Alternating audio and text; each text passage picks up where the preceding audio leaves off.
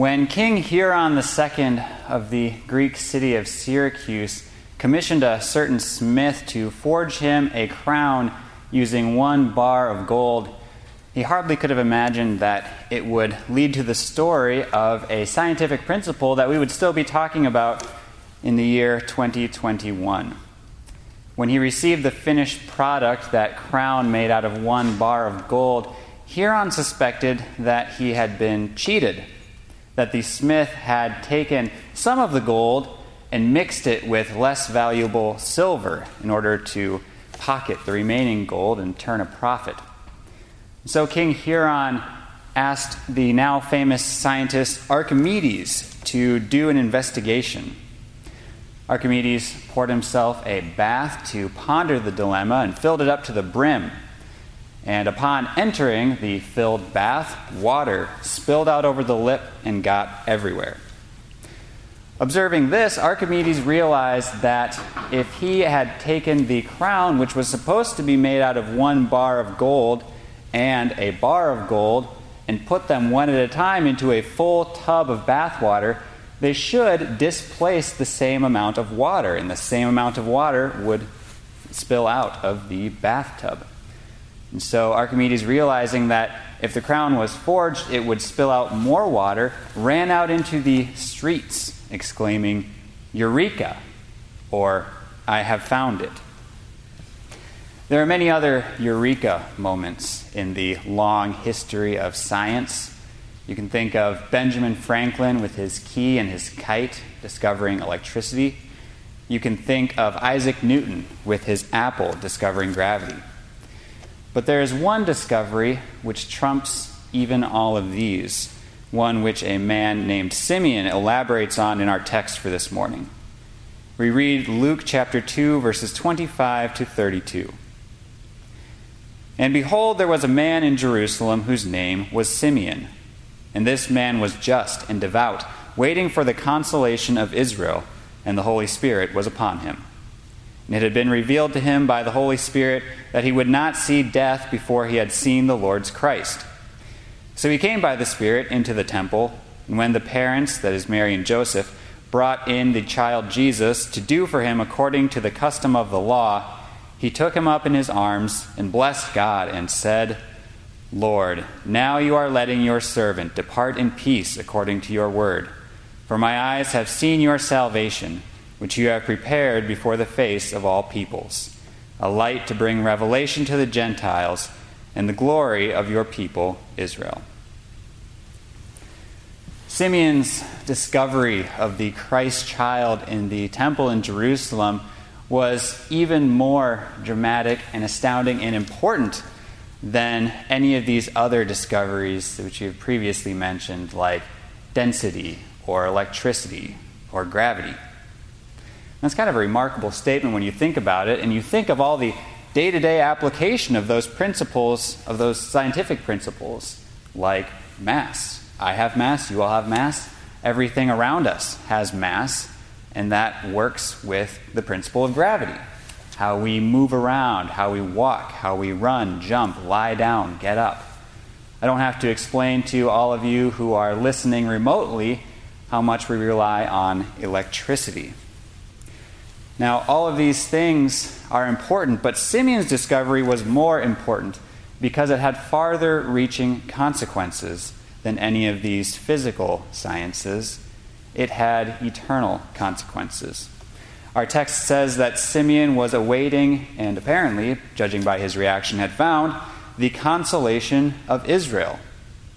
Now, this is possibly a reference to Isaiah chapter 40, which reads, Comfort, yes, comfort my people, says your God. Speak comfort to Jerusalem, and cry out to her that her warfare is ended that her iniquity is pardoned. Now, that's an Advent text, one which we generally consider and which pops up when we are pondering the coming of the Messiah around Christmas time. But here, as we stand in the season of Epiphany, which we ponder the revealing of the Christ, we see it in a different light. And here in Luke 2, we have Simeon's eureka moment. He had the Savior of the entire world revealed to him, the one who would end the spiritual warfare of his people by pardoning their iniquity. And he reacts accordingly, praising God in what we commonly know today as the Nunc Dimittis. It's really probably too beautiful a confession to try and summarize. But if one had to, you might be able to do it in three words I found him. Have you had your eureka moment yet? That question needs a little bit of explanation because there are some people who believe that it is necessary for a Christian to have a conversion experience when they accept the Lord Jesus into their hearts. Now, that is not a biblical principle. That's not what happened with Simeon here in our text, and that's not what we're talking about. Because a Christian says Eureka every day. Every problem you have has a solution.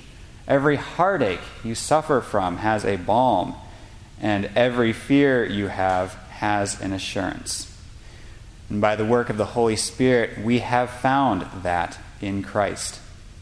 The Epiphany, the revelation of Jesus Christ, the Savior of the world, is our Eureka.